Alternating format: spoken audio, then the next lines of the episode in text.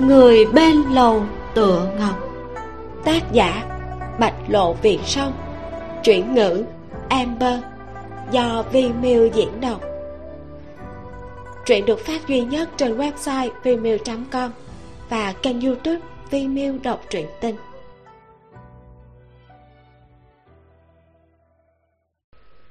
chương 185 giữ không được đồ yêu quái thối. Lâu tự ngọc cúi đầu suy nghĩ trong chốc lát, sau đó hỏi hắn, yêu quái không thể thay lòng đổi dạ à? Có thể, đừng nói thay lòng đổi dạ yêu quái ăn thịt người cũng không kỳ quái. Tống lộc ngôn nghiến răng, để thuyền hoa cập bờ. Lâu tự ngọc nhảy một cái lên, lại muốn chạy, nhưng người bên cạnh nhanh tay lẹ mắt, lập tức giữ chặt nàng cầm lấy bài tay nhỏ lạnh lẽo của nàng bao trong tay mình. Sau đó giáo huấn nàng. Đi đường đàng hoàng giống người xem nào. Lâu tự ngọc muốn nói mình không phải là người nhưng tên kia giống như con dung trong bụng nàng. Lúc này lập tức đoạt lời nói. Mang hình người thì phải giống người. Dừng một chút hắn lại bổ sung. Ở trước mặt ta không được hiện nguyên hình. Yêu cầu thật là nhiều quá đó lâu tự ngọc méo máu bị hắn dắt đi như một đứa nhỏ. Khóe mắt thoáng nhìn lại phát hiện nơi xa có một đoàn người đang đi tới. Tống lập ngôn cũng thoáng nhìn giữa mày nhíu lại lập tức bế nàng đi nhanh về phía xe ngựa. Ai tống đại nhân tống đại nhân. Hầu mãn đường hóa ra nguyên hình chạy nhanh tới. Đến trước mặt hai người ông ta mới hóa hình người chắp tay nói chúng ta đang đến tới phủ của ngài bái kiến. Không ngờ lại được gặp ngài ở chỗ này. Tống lập ngôn không chút nghĩ ngợi đã dán một lá dấu thiên phù lên trán lâu tự ngọc. Hầu mãn đường sửng sốt xoa xoa đôi mắt. Có phải ta già rồi hồ đồ không? Thế nào mà vừa rồi ta lại thấy bên cạnh ngài có người nhỉ? Ngày tuyết rơi mà hồ ly chạy loạn thì dễ bị lạnh đến mù mắt lắm. Tống lập ngôn mặt không biểu tình nói ta khuyên trưởng lão trở về ngủ đông đi. Bạn không giải trí kiếm này của ta sẽ không có mắt đâu. Xem ngài nói này. Nửa tháng trước không phải tự ngài ra quy củ. Nói chỉ cần yêu quái không làm hai phạm nhân thì ngài sẽ mở một mắt nhắm một mắt à. Tới bây giờ ta vẫn chưa bắt nạt người phàm nào. Bây giờ tìm ngài chỉ để cảm tạ ân tình ngài thả chúng ta vào thành lúc trước.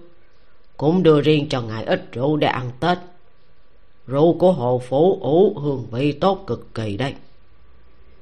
Nhớ tới đống rượu trộn nước lạ ở khách điếm lúc trước. Tống lập ngôn hiếp mắt. Phương pháp ủ rượu của nàng cũng là do hồ phú dạy à? Tất nhiên đứa nhỏ nào trong hồ phố mà chả biết ủ rượu. Mời về đi. Tống lập ngôn không chút lưu tình nào mà xua tay. Xách theo một đoàn không khí mà hầu mãn đường không nhìn thấy lên xe khoan đã. Lâu tự ngọc tự duỗi tay bóc dấu thiên phụ đi, hưng phấn hỏi. Nguyên hình của ông ta giống ta, đều là hồ ly, có phải là người cùng tộc với ta không vậy? Tống lộc ngồm nghẹn lời. Lẽ ra hắn phải bó cả trình yêu thần mới phải. Hầu mãn đường bị người hiện ra từ trống rỗng này dọa cho sợ mất mật. Người ngã nhào xuống lăn lông lốc rồi mới túm lấy cái mũ nỉ trên đầu, bò dậy nhìn vừa nhìn thấy người trước mặt ông ta đã choáng váng. Tống lập ngôn nhanh chóng quyết định nhét người vào thùng xe. Sau đó lấy roi trong tay tống tuân vụt vào mông ngựa. Con ngựa hí vang rồi nhanh chóng vọt đi. Ơi mau đứng lại! Ngọc nhi ta không nhìn lầm là ngọc nhi nha đầu mà. Mau dừng lại cho ta! Hầu mãn đường từ khiếp sợ phục hồi tinh thần lại hóa ra nguyên hình điên cuồng đuổi theo tống lập ngôn mặc kệ ông ta. Ỷ vào mình tu vi cao mà trực tiếp dán một lá ngàn dặm phù lên xe ngựa. Một nén nhang sau, tống lập ngôn dẫn theo lâu tự ngọc ngâm mình ở suối nước nóng hoang vu cách đó ngàn dặm. Trên đầu lâu tự ngọc trùm một cái khăn tắm xếp ngay ngắn, cả mặt đều là hoài nghi mà liếc người bên cạnh. Người giấu giếm ta cái gì phải không? Không có vừa rồi lão nhân kêu quen ta mà. Tuyết quá lớn ông ta bị lóa mắt thôi. Vậy ngươi chạy cái gì? Mặt thối hoắt quay đi. Tổng lập ngồm nhìn suối nước nóng dâng lên sương mù không lên tiếng nữa. Lâu tự ngọc nghĩ nghĩ nể tình hắn đưa mình đi du hồ nên nàng an ủi. Ngươi đối với ta không tồi thật sự giấu giếm ta cái gì thì ta cũng không trách đâu chỉ cần ngươi nói ra thì ta sẽ bỏ qua chuyện cũ. Hắn hừ lạnh. Ai chuyện có bao lớn đâu, ngươi cũng đâu thể giấu ta cả đời, đúng không? Hơn nữa, ta nghe người trong huyện nha thường xuyên khen ngươi quang minh lỗi lạc. Ngươi cũng không thể vì ta mà làm hỏng tác phong của mình được. Nàng cười, nhéo nhéo vai hắn. Sương mù mờ mịt. Tống lập ngôn nhìn nàng cười đến hết sức xinh đẹp, thì thần sắc hơi hòa hoãn hắn nghĩ nghĩ rồi hỏi. Nếu có người nói quen nàng muốn đưa nàng đi mà ta không muốn vậy nàng sẽ đi hay ở? Hỏi vô nghĩa gì vậy? Ta nhất định là ở lại rồi. Lâu tự ngọc cực kỳ chắc chắn nói. Ai sẽ cùng người quen đi chứ? Người quen ta nhiều như thế ta phải đi theo ai? Chẳng lẽ tự cắt mình ra chia cho họ sao? Tâm tình của tống lập ngôn tốt hơn một chút. Hắn nhẹ nhàng thở ra vừa rồi, lão nhân kia đích xác có quen nè. Mặt nước xôn xao, có người vọt ra. Lầu tự ngọc mặc mỗi áo trong đứng lên, kích động nói. Vậy còn đợi gì nữa? Mau đưa ta về để ta hỏi ông ta xem ông ta từ đâu tới. Ông ta vừa nhắc tới hồ phủ, có phải là hang ổ của ta không? Ta có thể trở về nhìn không? Sắc mặt tổng lập ngôn tối sầm, so với vừa rồi còn âm trầm hơn. Tổng lập ngôn nghiến chặt răng túm lấy cổ tay nàng rồi đốt một lá ngàn dòng phù. Nửa nén hương sau lầu tự ngọc vẫn mặc áo trong phiền muộn mà nhìn hỏa diệm sơn phía trước. Có phải ngươi đi lạc rồi không? Tổng lập ngôn mỉm cười săn sóc nói. Ta thấy nàng lạnh tới độ bắt đầu mê sản nên đưa nàng tới đây cho ấm áp. Đợi thêm chút đi. Tin tưởng biết được sự thật mình là thịt cá người là dao thớt rồi thì nàng đột nhiên ngoan ngoãn ôm cánh tay hắn lắc tới lắc lui làm nũng. Không gặp ông ta nữa cũng không xem ăn ổ gì hết. Ta muốn uống canh gà ngươi nấu. Ngươi nấu canh gà là ngon nhất. Cả đời ta chưa từng uống canh gà nào ngon như vậy. Hắn mắt lạnh liếc nàng. Lại muốn lừa ta sao? Nàng tỏ vẻ kinh ngạc. Ta lừa ngươi khi nào? Từ khi rơi vào trong tay ngươi ta chưa từng đấu thắng ngươi tổng lộc ngôn ngạn hồng. Đột nhiên ý thức được, người này không nhớ rõ chuyện âm hiểm xảo trá nàng đã làm lúc trước. Vì thế, hắn thở dài một hơi, mở hai tay ra. Lâu tự ngọc hết sức thành thật mà đi lên ôm hắn. Lúc này, hắn lại đốt một lá ngàn dòng phù. Trong chớp mắt, nàng hít một hơi, rồi nói trên người của ngươi thơm quá. Trước mắt hoàn cảnh chuyển động tinh thần của tổng lập ngôn cũng có chút hoảng hốt. Một câu này đổi lại trước kia, hắn sẽ mắng nàng tùy tiện. Nhưng hiện tại nghe vào tai, lại ngăn không được khiến hắn rung động, ngực đều mềm thành một đoàn. Muốn nấu canh gà cho nàng, muốn hái ngôi sao, hái mặt trăng cho nàng. Sau khi hắn đắc đạo thì không cần ăn cơm nữa, vị giác cũng vì thế mà dần dần không còn. Nhưng chỉ cần có nàng ở bên, thì hắn cảm thấy cả thế gian đều thơm ngọt. Chẳng sợ có đôi khi nàng sẽ khiến hắn giận đến muốn mình. nhưng hắn đều quý trọng thời gian có thể ở bên nàng. Trong lòng hắn còn đang cảm động thì cảnh vật bốn phía đã rõ ràng. Hai người đã về huyện nha. Trước cửa bình thường chẳng có ai, nhưng hiện tại lại đông nghẹt. Vừa rơi xuống đất, tống lập ngôn đã bị tiếng kêu truyền đến, sợ tối nổi phải nhắm mắt lại.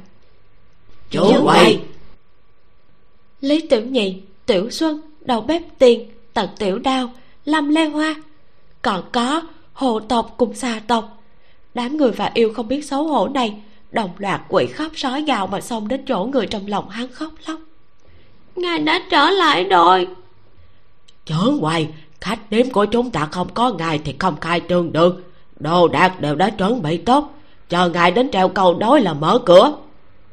Nhà đầu chết tiệt kia trở lại mà cũng không nói một tiếng. Ngô trưởng lão đừng tức giận người có thể trở lại đã không tồi rồi. Đúng vậy mở tiệc rượu ăn mừng làm ở khách điếm trưởng đăng đi. Đúng đúng đúng đúng. Chú quay tới mở tiệc thôi. Một đám mồm năm miệng mười. Tổng lập ngôn nghe được thì hết sức cáu tiếc. Vung tay lên một cái đã thấy giải trị kiếm sát khí mười phần cắm vào gạch xanh trước cửa.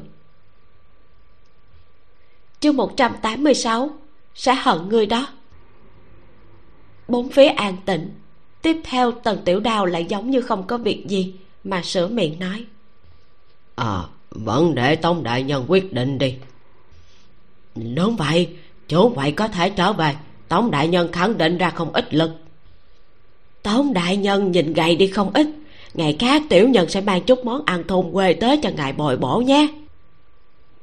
Một đám yêu quái gió chiều nào theo chiều ấy còn nhanh hơn cả người khiến mỹ nhân xà trợn mắt há hốc mồm. Nàng ta quay đầu hỏi ngô tới tử bọn họ a vui nịnh hót làm cái gì? Muốn đua đòi nịnh hót để được làm quan hả? Ngô tới tử hừ nhẹ không tình nguyện nói. Ngươi nhìn khí trên người hắn xem. Trong nháy mắt tổng lộc ngôn ném kiếm ra thì thanh khí trên người hắn cũng tỏa ra theo. Nói giống như nước sông ào ạt tiên khí bủa vây bốn phía người như vậy thì có con yêu quái nào dám chọc chứ? Cũng may có lâu tự ngọc ở chỗ này, bằng không bày yêu quái bọn họ lúc này chưa chắc đã còn mạng mà về. Mỹ nhân xà cực kỳ khinh thường nói cũng quá bắt nạt kẻ yếu, chẳng có khí khái gì. Tống lập ngôn nhìn nàng ta, trong mắt có gió tuyết không biết từ đâu thổi tới khiến cho người ta rùng mình. Mỹ nhân xà nghĩ nghĩ một chút rồi vỗ vỗ tay nói à, nói thật đã lâu không gặp. Tống đại nhân cùng họ lâu kia đúng là càng ngày càng sướng đôi. Ngô tới tử khó hiểu trợn mắt. Bốn phía quá mức ầm ĩ. Tổng lập ngôn cực kỳ không vui.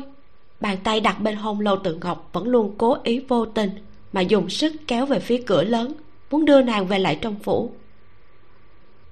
Nhưng lâu tự ngọc không theo hắn thậm chí cảm thấy hắn ôm quá chặt khiến cho nàng nhíu mày dãy dùa buông ra!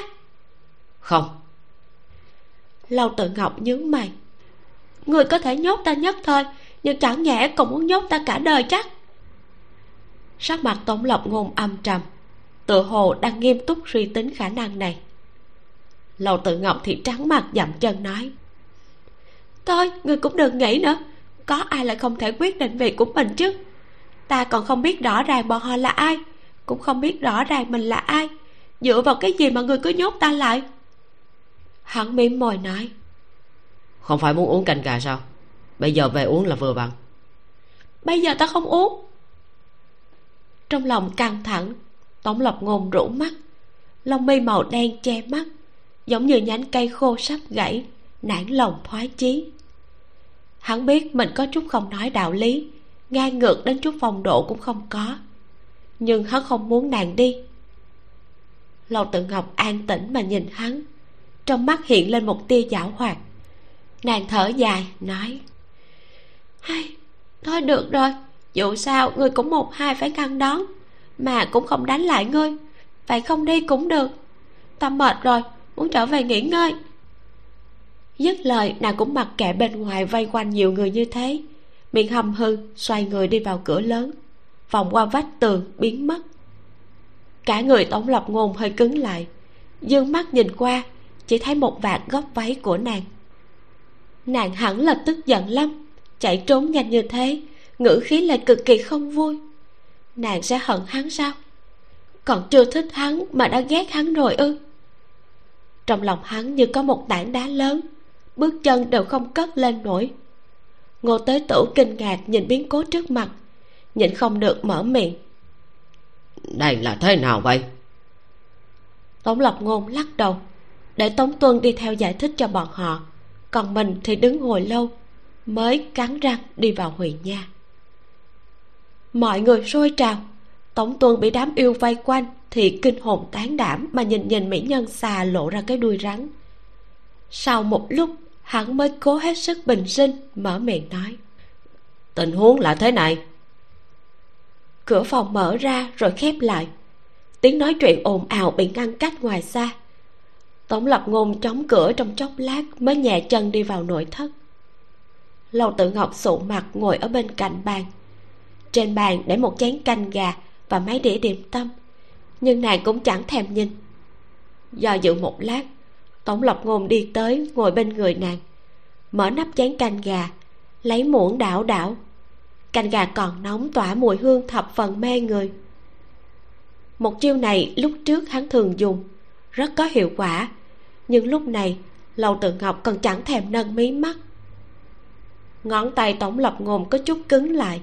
Hắn rủ mắt nói nếu không uống thì sẽ nguội đây.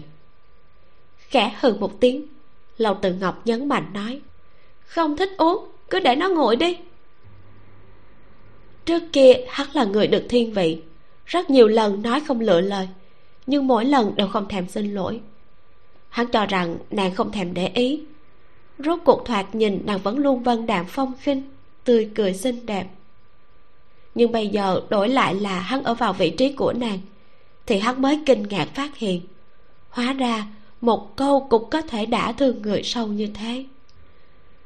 Ngực hắn đau đớn, rất giống bị người ta lấy pháp khí xẻo một đau đã uống canh gà nhiều năm như thế, sao nói không thích là không thích chứ? Canh gà hắn nấu hiện tại ngon hơn trước kia nhiều. Không ngấy không tanh còn rất thơm. Nàng không cần phải cố uống rồi cố khen ngợi nữa. Tống đại nhân không sợ trời không sợ đất lúc này vô thức đảo cái thìa thoạt nhìn có chút tuổi thân nhẹ giọng nhượng bộ nàng. Nàng uống xong canh rồi ta cùng nàng đi tới khách điếm trưởng đăng nhìn nha. Không cần. Bên ngoài không an toàn ta không yên tâm để nàng đi một mình lâu tự ngọc hết cầm quay mặt đi. Không cần ngươi phải nhọc lòng. Hắn nhíu mày. Vậy nàng tự mình đi thì có quay về nữa không? Khóe mắt lâu tự ngọc liếc hắn một cái. Ý vị thầm trường hỏi hắn. Vì sao ta nhất định phải quay lại? Ta có chuyện mình muốn làm. Đốt ngón tay tổng lộc ngùng đột nhiên trắng bệch. Hắn giật mình nhìn mỡ gà nổi lên nhớ tới nhiều lần mình cũng từng không lưu tình mà rời bỏ nàng. Có lúc nàng khóc lớn, có lúc nàng tê tâm liệt phế rít gào. Còn có, nàng nghiêng ngã lảo đảo muốn đuổi theo, nhưng lại bị hắn dùng phụ chú định thân. Trong phòng an tĩnh, chỉ có lư hương còn lượn lờ tỏa khói. Lâu tự ngọc xoay đầu tới, phát hiện người trước mặt không biết đang nghĩ gì mà mí mắt ẩn đỏ sắc mặt tái nhợt. Rõ ràng, hắn mặc một bộ áo bào theo hạt trắng mười phần tiên khí. Nhưng thần sắc lại giống một đứa nhỏ làm sai việc không biết phải làm thế nào. Lòng có chút mềm, nàng cơ hồ chẳng giả vờ được nữa rồi. Trong nháy mắt nàng hồn phi phách tán diệt linh đỉnh đã nuốt nàng vào bụng. Nhưng lúc sau, lại không hề quan tâm mà tự phá một lỗ trên bụng mình để nàng gửi thân trên người một bà lão mới qua đời. Cứ thế mới giữ được một mạng cho nàng. Từ một khắc gửi hồn trên người con tuyết hồ kia lâu tự ngọc đã nhớ ra tất cả, cũng thành công sống lại. Nhưng mà nàng muốn lừa hắn, để hắn nếm thử tư vị bị người yêu thương quên mất. Tính toán như thế xong, nàng yên tâm làm theo kế hoạch. Nhưng thật sự thấy hắn thương tâm khổ sở, nàng lại mềm lòng nhưng mà không được. Giáo huấn còn chưa đủ. Vạn nhất về sau hắn lại vứt bỏ nàng thì làm sao? Nghĩ đến đây lâu tự ngọc cứng rắn hùng hằng nói. Nếu người thật sự đối tốt với ta thì phải thả ta đi. Nếu ta không muốn thả thì sao? Hắn mở miệng giọng nói rất trầm. Ta không hào phóng như nàng. Bắt được rồi ta không muốn thả ra nữa. Cho dù ta hận ngươi cũng không sao ư môi hắn càng trắng thêm hai phần. Tổng lập ngôn cúi đầu, ngón tay đặt trên đầu gối rung lên khó phát hiện. Sao lại không sao chứ? Hắn thích nàng như thế, làm sao có thể khiến nàng hận hắn? Nhưng giọng nàng quyết tuyệt như thế, giống như hắn dám nói có, thì nàng cũng sẽ cùng hắn đối đầu ngay. Chương một trăm tám mươi bảy, lừa ngài đó cửa sổ không đóng. Một làn gió lạnh thổi vào khiến ngón tay hắn cứng đến không thể động đậy. Tổng lập ngôn miếm môi trầm mặt thật lâu rồi mới đột nhiên nhẹ giọng mở miệng nói. Nàng đi đi. Lâu từ ngọc nhướng mày. Hả? Ta không nhốt nàng nữa. Nàng muốn đi đâu cũng được. Không nhớ rõ đường về nhà cũng không sao. Chỉ cần đừng trốn tránh ta là được rồi hắn nhượng bộ, giao ra toàn bộ thiệt tình của mình, nói từng câu từng chữ. Lòng ta đều là của nàng, cho nên mặc kệ nàng ở đâu ta cũng sẽ đi tìm nàng. Nàng đừng hận ta ta không chịu nổi đâu. Huyện nhà này rất ấm áp, còn có nhiều thứ nàng thích ăn. Không thích uống canh gà thì sẽ có thứ khác. Kết giới ta sẽ bỏ, sẽ không khiến nàng thấy chán ghét nữa. Còn có, bên ngoài bên ngoài rất nhiều người. Người đẹp quá thật không thiếu. Nhưng nàng không thích ta, thì cũng đừng thích người khác. Nàng đi đi. Ta ở đây chờ nàng. Người trước mặt giống như ngơ ngẩn. Sau một lúc lâu cũng không nói gì hết. Tống lộc ngôn không ngẩng đầu, chỉ nhìn làn váy nàng hơi đông đưa, cho rằng nàng sẽ có một tia do dự. Nhưng lâu tự ngọc chỉ lặng người một cái sau đó đã nhảy lên. Ngươi nói chuyện phải giữ lời đó. Ta đi đây, có duyên gặp lại. Nói xong, nàng bưng bát canh lên chạy đi mất. Đưa cho tống tuân, đúng lúc này vừa đi vào, nói. Tâm tình ta đang vui, nên đưa ngươi nếm thử. Trong giọng nói của nàng có nhảy nhót không thể kiềm nén được. Tống lập ngôn trầm mặt nghe, ngực như bị thủng một lỗ. Toàn bộ gió lạnh của mùa đông lập tức rót vào quả nhiên, nàng không thích hắn. Một chút lưu luyến cũng không có. Cho dù nàng chỉ cần do dự trong chốc lát, thì hắn cũng có thể dễ chịu một chút. Đúng là độ yêu quái nuôi mất công.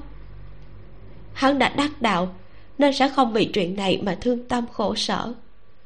Ngày tháng còn dài, hắn còn có rất nhiều cơ hội để bắt người về. Hắn không khó chịu, thật đó ngực hắn chỉ hơi cảm lạnh thôi, chứ không phải vì nàng đưa canh gà cho tống tuân. Hắn chẳng tức tí nào. Hắn cười không nổi, cũng chỉ bởi vì cửa mở gió thổi vào nên mặt hắn hơi bị cứng. Hồ ly lăn trên tuyết vài vào một cái, đã không thấy bóng dáng đâu. Tống tuân khó hiểu nhìn, sau đó ung chén canh đi vào cửa. Vừa định mở miệng, đã cảm giác được gió thổi lạnh buốt. Ấy, sao đại nhân không đóng cửa sổ? Tống lập ngôn lạnh mặt nhìn hắn lại nhìn nhìn chén canh trong tay hắn. Tống tuần theo bản năng lui về phía sau nửa bước hỏi ngài thả chủ quầy đi rồi sao? Tống lập ngôn âm trầm đáp là nàng muốn chạy ta không ngăn được. Tống tuân nghĩ nghĩ rồi an ủi hắn đại nhân cũng đừng để bụng làm gì có lẽ lâu trưởng quầy ở trong phủ lâu nên chán thôi. Hơn nữa canh gà này cũng không ngon lắm đâu chắc vì thế nên nàng mới ra ngoài tìm cái khác ăn. Mùa đông động vật luôn trữ thức ăn mà. Chuyện bình thường thôi ngài đừng có lo. Tống lập ngôn ngay ra hỏi. Người nói cái gì? Dạ mùa đông động vật đều phải trữ thức ăn. Cái này không sai mà. Không phải câu này câu trước. Tống tuân nuốt nước miếng trột dạ nói. Đại nhân ngài nấu canh gà kinh chết đi được. Đây là lời nói thật tống lập ngôn đèn mặt. Không thể nào. Mỗi lần nấu xong ta đều tự mình nếm mà. Thấy tiến bộ rất nhiều rồi. Tống tuân bất đắc dĩ nói. Đại nhân ngài nếm canh gà thấy có vị gì không? Tống lập ngôn ngẹn lời. Từ khi đắc đạo vị giác của hắn chậm rãi biến mất.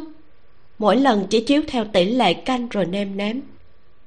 Tới khi nếm thử hắn cũng chỉ theo bản năng cho rằng uống ngon kết quả lại là kinh chết đi được à? Trong đầu có một tia sáng lóe qua. Tống lập ngôn đột nhiên đứng phát dậy bắt lấy tống tuân khẩn trương hỏi. Cành này có hương vị gì? Tống tuân khó xử mà nhìn hắn ấp úng một lúc lâu mới nói. Rất mặn tiểu nhân chỉ uống một miếng đã chịu không nổi. Con người co rụt lại hắn sững sờ tại chỗ trong đầu nháy mắt xoẹt qua rất nhiều ký ức gần đây nàng đi ra ngoài thì không có canh gà uống đâu. Ta thích nhất uống canh gà sao người lại lấy cái này ra để uy hiếp ta thế? Không biết xấu hổ. Uống ngon không? Ngon người thật là hung dữ nhưng canh gà nấu thật sự không tồi. Một cuộc chỉ rối được trải vuốt rõ ràng qua câu nói của tống tuân. Tống lập ngôn suy nghĩ cẩn thận sau đó đứng dậy muốn đi ra ngoài. Nhưng vừa bước được hai bước hắn đã ngừng lại một con hồ ly giảo hoạt đang ôm cửa.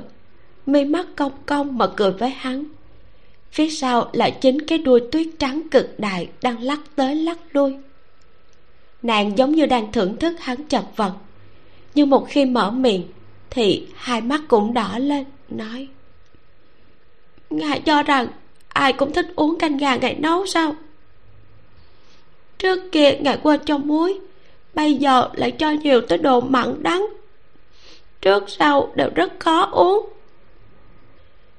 Tống lập ngôn nhìn nàng muốn tức giận nhưng cũng rất muốn cười. Nắm tay siết chặt lại buông ra sau đó mới nâng cầm liếc nàng hỏi. Vậy vì sao nàng còn uống?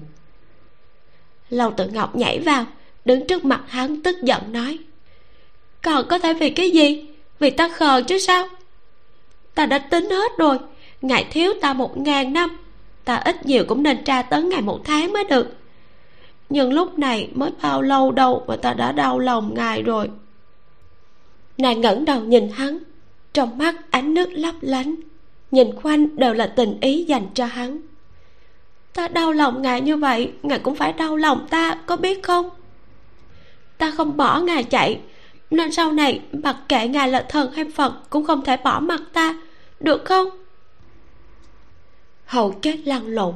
Tống lập ngôn đi nhanh lên kéo nàng ôm vào lòng. Tống tuân ôm canh gà an tĩnh lui ra thuận tay đóng cửa phòng lại. Hắn ngẩng đầu nhìn thoáng qua bầu trời bên ngoài sau đó đột nhiên cười. Múc canh gà lên uống sau đó đi trên hành lang cảm khái. Sang năm mới rồi. Giọng hắn truyền ra xa ẩn ẩn hòa với tiếng pháo đốt bên ngoài đình viện, gió tuyết còn đang thổi. Nhưng hai người trong phòng lại là cửu biệt gặp lại sau đại nạn. Thế nên ôm, hôn môi, dây dưa đến không phân rõ.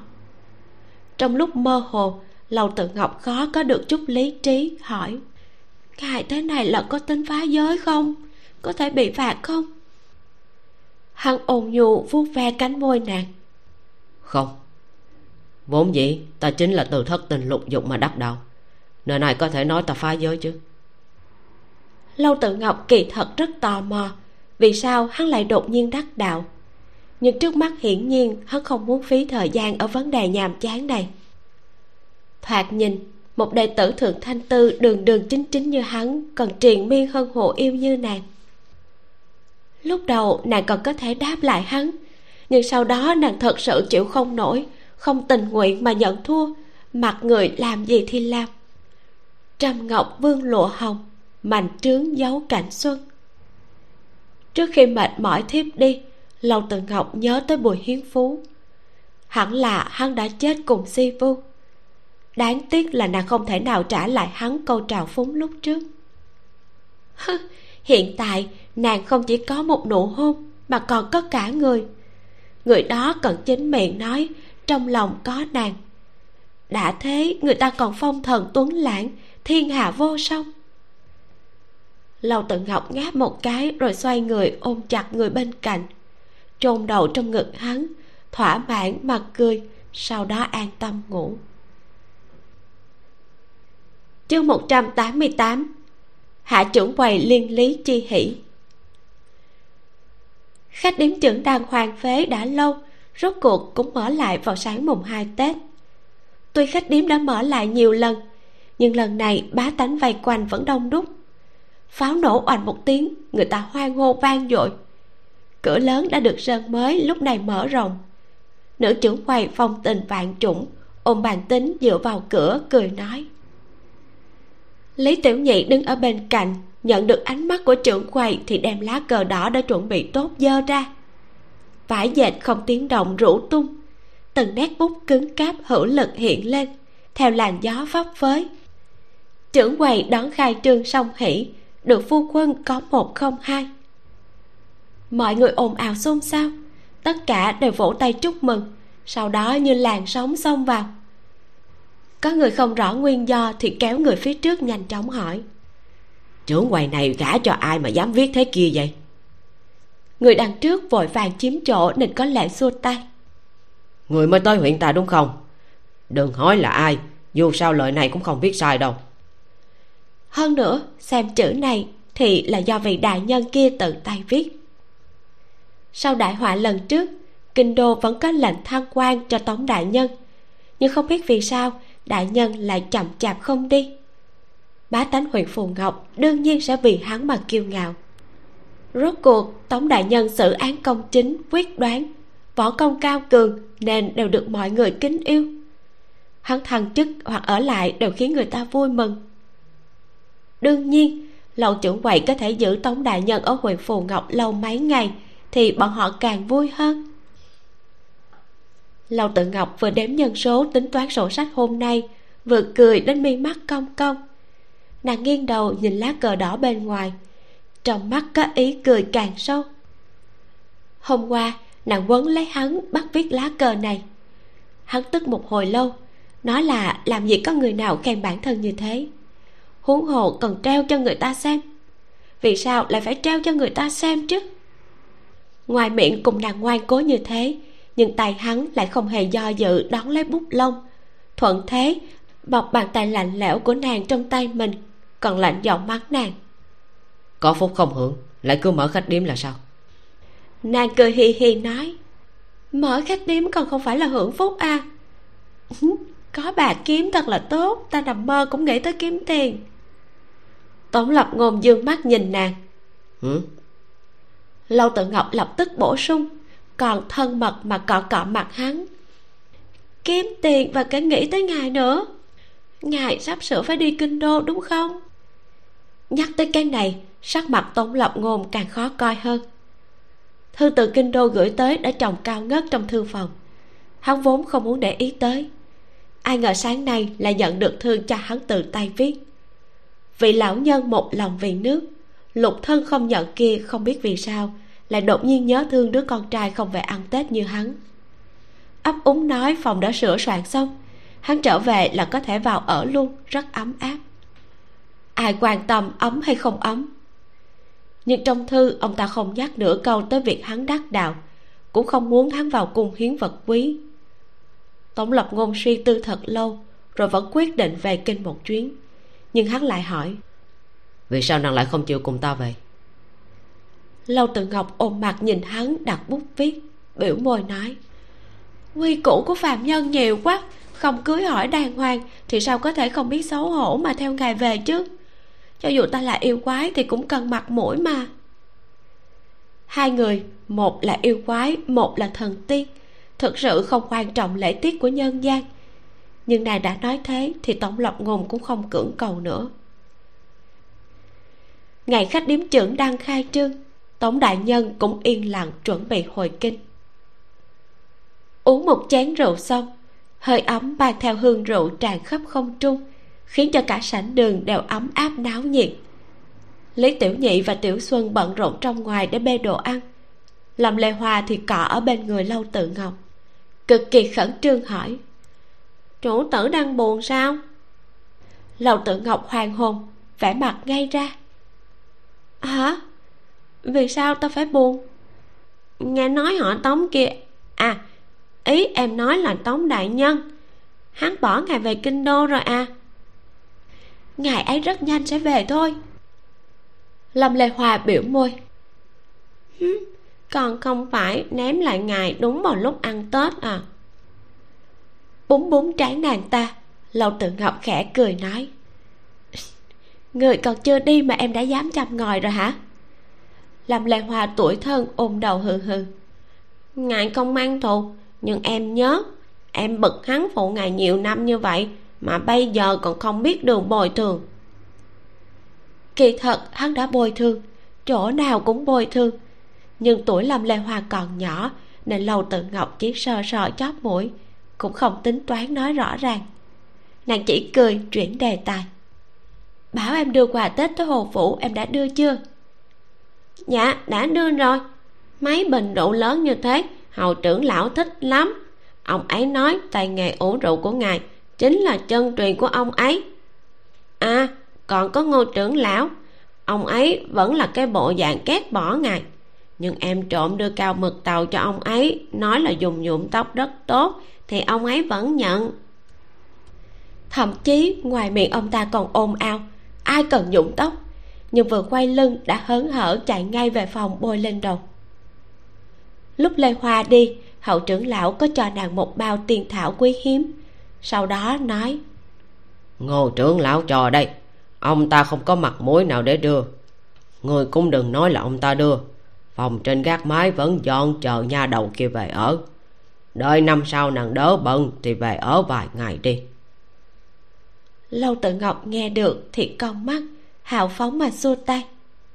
Được ta cũng không cùng lão nhân kia ngoan cố. Chờ khách điếm xong việc ta sẽ đưa em về lê hoa hưng phấn đến nỗi cái đuôi đều mọc ra vẫy như điên. Nhưng thấy đám người bên dưới thì nàng lại cuốn quýt nhét trở lại trong váy. Sau đó vui vẻ nhàn thoại chuyện các tộc với lâu tự ngọc. Nội đang yêu vương đều đã hủy hết, xà tộc lại một lần nữa tuyển vương. Mỹ nhân xà và rau bạc ở bên cạnh phò tá, có thể nói là nội loạn đã ngừng. Chuột tộc là quần long vô chủ. Mỹ nhân xà ngẫu nhiên đi giúp đỡ một hai bây giờ, hai tộc quan hệ rất tốt. Bạch tiên gia thì vội vàng luyện hồn, nói có cơ hội để yêu vương một lần nữa đầu thai. Lam phong và đám trưởng lão đều ra sức, nhìn qua có vẻ như được đó ạ. À. còn hoàng đại tiên nhất tộc cũng coi như vượt qua một kiếp. Nhàn hảo mang theo nội đan đều bị hủy, nên bọn họ cũng ngừng truy đuổi thanh thản ổn định xuống để chuẩn bị chọn vương. Bọn họ còn tặng thiệp cho ngài, nói nếu có rảnh thì đi qua xem lễ. Các yêu tộc đều chấp nhận quy củ của tống lập ngôn. Huyện phù ngọc cũng không xảy ra án mạng nữa. Đại chiến người và yêu ầm ĩ mấy ngàn năm, cuối cùng cũng lặn xuống. Hôm qua lâu tự ngọc lên phố còn gặp vài ba yêu quái hóa hình người, không có ý công kích. Chỉ cực kỳ tò mò nhìn cảnh nhân gian, sau đó vui sướng dạo chơi. Đây là kết quả tốt nhất. Nàng nhấp một ngụm trà rồi nheo mắt lại. Tiểu xuân hô to dưới đại sảnh. Chấn quay, hết rượu rồi. Lâu tự ngọc lập tức mắng nàng ta. Chấn quay, nhà em không quan tâm tới rượu. Hết rồi thì tới nhà kho lấy đi.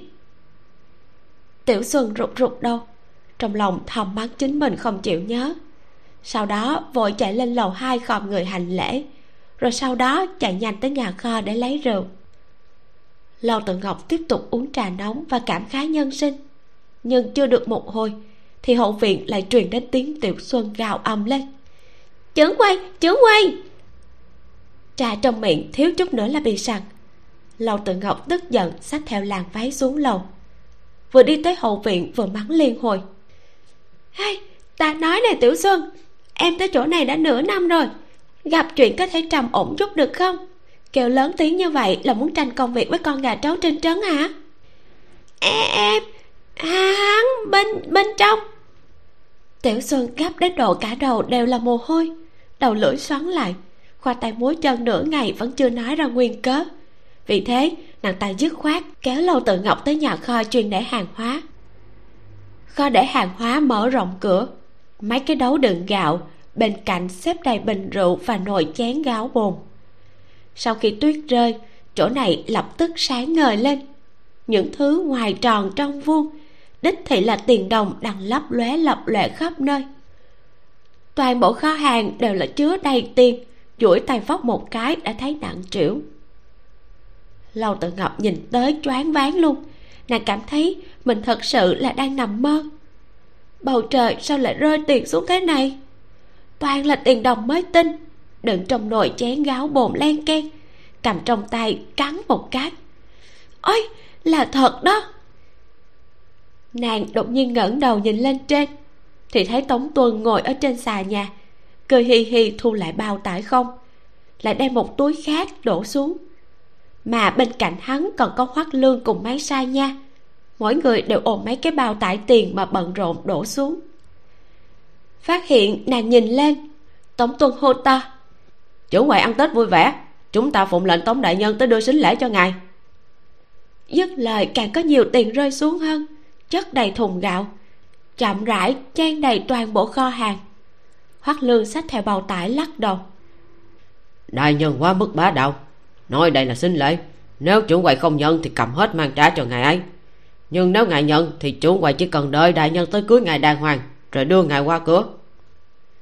Nhiều tiền như thế sao lại không nhận chứ?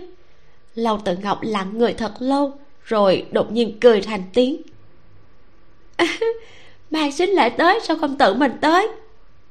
Mới vừa nói xong sau lưng đột nhiên duỗi tới một đôi tay ôm lấy eo nàng kéo vào trong ngực.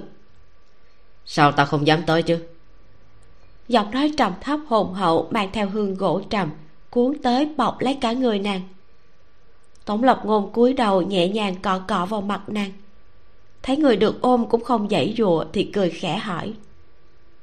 Trưởng quầy không đồng ý à? Lâu tự ngọc cảm thấy nếu được cầu hôn mà nhanh chóng đáp có thì quá không rụt rè. Vì thế nàng lúc lắc một chút. Vị công tử này thật là quen mặt có phải chúng ta đã gặp qua ở đâu không nói ra câu này rồi chính nàng cũng bật cười miệng ngoác ra như kẻ ngốc. Người phía sau cũng ừ một tiếng sau đó đáp. Ừ lúc trước đã từng gặp hay chưa thì ta không nhớ rõ nhưng sau này chắc chắn sẽ gặp ở một nơi. Đến lúc đó mong chủ quầy khách khí như lúc mới gặp chúng ta cùng khom lưng hành lễ. Nơi nào? Hỷ đường. Hoàng chính văn viên ngoại một là vĩnh sanh, hoa diêu. Lúc huyện phù ngọc đã ấm lên thì kinh đô vẫn còn tuyết lớn. Hoa diêu dạo một vòng trước mặt diêm vương, rồi qua một thời gian đã khôi phục cực nhanh, nên mới có thể theo xe trở về thượng thanh tư. Lúc xe ngựa dừng ngoài cửa lớn ở chân núi là vĩnh sanh quay đầu vươn tay với bà. Ông ta nghĩ bà sẽ tránh đi, nhưng không hoa diêu bình tĩnh vịnh tay ông ta để xuống xe. Sau đó rút tay lại, đút vào trong tay áo choàng thật dày. Rủ mi, thuận mắt đi theo ông ta lên núi. La vĩnh sanh nhíu mày muốn phát hỏa, nhưng lúc đảo qua khuôn mặt còn tái nhợt của bà, thì lời muốn nói lại nuốt vào. Ngực vì thế mà cũng đau lên. Ông ta và hoa diêu vừa vào thượng thanh tư đã biết nhau. Lúc đó, ông ta cũng không phải quá thu hút thậm chí có sư bá còn cảm thấy ông ta không đủ thiên phú, không muốn nhận làm đồ đệ. Vì thế, ông ta và những người khác ở trong đại đường tu đạo ngủ phòng cỏ làm việc nặng nhọc. Từ khi đó, hoa diêu đã đi theo ông ta. Nếu ông ta đốn củi thì bà hỗ trợ cột lại. Nếu nấu nước thì bà giúp trong bếp. Nhưng tính tình hoa diêu thật sự dịu ngoan, chưa bao giờ mở miệng cầu cái gì thế nên nhiều năm sau, lúc bà thẳng thắn thổ lộ tâm ý của mình với ông ta, thì la vĩnh sanh mới bất tri bất giác hiểu. Hóa ra, bà ấy ngưỡng mộ mình đã lâu. Nhưng lúc ấy chính là lúc mấy tiền bối chọn lựa đệ tử nhập thất. Vào thời khắc mấu chốt đó, ông ta không muốn mạo hiểm. Ông ta cũng tức bà ăn nói không khéo léo, nên lập tức tỏ thái độ cự tuyệt gay gắt cự tuyệt thì cự tuyệt. Nhưng trong lòng ông ta không phải không thích. Cho nên, sau đó ông ta lại cầu triệu thanh hoài tìm cớ đem bà ấy điều tới bên người mình, mang theo bà cùng nhau tu đạo. Thuật trú nhang ông ta cũng truyền cho hoa diêu. Nhưng lúc hoa diêu muốn bái ông ta làm thầy, thì ông ta lại cự tuyệt. Còn mang bà ấy đi tìm linh vị của một vị tiền bối đã về cõi tiên để bái làm môn hạ. Sau đó ông ta còn tiếp tục mang theo hoa diêu bên người. Ở trong mắt hoa diêu, ông ta hẳn là rất ghét bà, cho nên mới nhiều lần cự tuyệt như thế. Chút mặt mũi cũng không cho. Nhưng triệu thanh hoài lại rõ ràng là vĩnh sanh không muốn cùng bà làm thầy trò là có tư tâm. Nhưng mà, chút tư tâm ấy quá không đáng để nhắc tới trong những năm tháng tu đạo dài đằng đẵng này. Thế nên sau đó hoa diêu nản lòng thoái chí, rốt cuộc không hề dây dưa nữa. Thượng thanh tư chỉ có một nữ đệ tử là hoa diêu. Hơn nữa, tính cách của bà tốt làm người hiền lành, nên đều được mọi người từ cao đến thấp yêu mến. Bọn họ không có tình cảm nam nữ, mà chỉ cảm thấy bà tốt. Ai có chuyện thương tâm khổ sở đều thích cùng bà nói hai câu. Ngay cả triệu thanh hoài cũng đã nói trên người hoa diêu có một cổ khí chất người khác khó có được. Ai tới gần bà đều tan biến lệ khí, nội tâm quay về tĩnh lặng. Nhưng khí chất này ở trên người la vĩnh sanh lại không hề có tác dụng. Hàng năm, ông ta chưa bao giờ hòa nhã với bà. Nhất là sau khi kế thừa được y bác của sư phụ, thì ông ta lại càng được mọi người kính yêu. Ngoài hoa diêu thì chẳng ai biết được đoạn quá khứ hèn mọn nhẫn nhục trước kia của ông ta. Mỗi lần ông ta cảm thấy phong quang, quay đầu lại nhìn thấy bà ở không xa, thì trong đầu sẽ nghĩ tới nhiều hình ảnh không vui. Mặt cũng cứ thế mà âm trầm lại. Ông ta cũng biết đây là giận chó đánh mèo, nhưng hoa diêu quá mức dung túng ông ta. Mặc kệ ông ta giận dữ thế nào, bà cũng chỉ ôn nhu không cãi lại thế cho nên ông ta còn không kịp nghĩ sâu xa, đã ỷ vào mình được thiên vị, mà một tấc lớn một tấc. Có lẽ nhân tính vốn hạ tiền đại chiến thắng lợi, người trong môn đều vui mừng. Cho dù triệu thanh hoài còn vì chuyện của tống lộc ngôn mà gấp đến sức đầu mẻ tráng thì những người còn lại vẫn vui vẻ chuẩn bị lễ mừng năm mới. Là vĩnh sanh lên núi rồi mới phát hiện có một đám đệ tử mới tới giống ông ta nhiều năm trước. Bọn họ mặc xiêm y vải thô màu xanh trắng, đứng trong tuyết tu hành, lạnh đến răng đều rung lập cập. Hoa diệu ở phía sau đi tới, đột nhiên ngừng lại. Là vĩnh sanh sửng sốt, cũng ngừng lại quay đầu, chỉ thấy bà xuyên qua đám nhỏ, đi tới cuối cùng trước mặt một đứa nhỏ nhất. Đứa nhỏ kia gầy như củ cải, thấy bà ấy đi tới thì cả người run rẩy hoa diêu nhíu mày, nhẹ giọng nói, còn chưa đến lúc phải tu hành vất vả như thế. Cây củ cải kia sửng sốt, trong mắt lập tức nhòa lệ. Tiền tiền bối, ta không không thể làm giống bọn họ. Không phải là không thể, mà là người thích hợp tu y đạo, võ đạo không thích hợp. Cây củ cải kia nóng ruột lắc đầu thoát khỏi tay bà sau đó lại đứng tấn tay làm tịnh tâm quyết tiếp tục nhập định. Là vĩnh sanh thấy thế thì nhíu mày. Tiền bối bảo người đừng luyện nữa người cãi cái gì? Mặt của cây củ cải đỏ lên nước mắt rơi xuống. Hoa diệu thở dài kéo tay hắn nói người đi theo ta đi. À? ta vẫn chưa thu đệ tử. Người theo ta ta sẽ dạy người tu đạo la vĩnh sanh biết bà lại mềm lòng vì thế nhịn không được chật một tiếng. Tự hắn không tiếc mình nàng quản hắn làm gì? Hoa diêu cười khẽ. Thường thanh tư nuôi không ta vài thập niên cũng không thể ngay cả hậu nhân cũng không để lại đã đi chứ. Trong lòng la vĩnh sanh căng thẳng nhìn về phía bà tức giận nói. Nàng đã trở lại còn đi cái gì? Ông ta rống to hung hãn bọn nhỏ đứng trong gió tuyết đều giật nảy mình. Hoa diều cũng nhíu mày không thèm trả lời ông ta. Bà chỉ dắt củ cải đi về sân viện của mình. Nếu là trước kia, ông ta nhất định sẽ tiến lên mang đứa nhỏ kia về. Nhưng hiện tại là vĩnh sanh cũng không biết bản thân bị làm sao. Vừa thấy bà nhíu mày, thì trong lòng ông ta đã chột dạ. Ngay cả mắng cũng không nên lời ông ta tức giận đến mức quản sự của đám đệ tử cũng phải vội đi tới hỏi han. Hoa diêu tiền bối là người thế nào ạ? À? lúc mọi người chen nhau ở đại đường ăn cơm có người hỏi quản sự một câu này. Quản sự kia coi như có tư lịch nghe vậy thì cũng nhìn nhìn.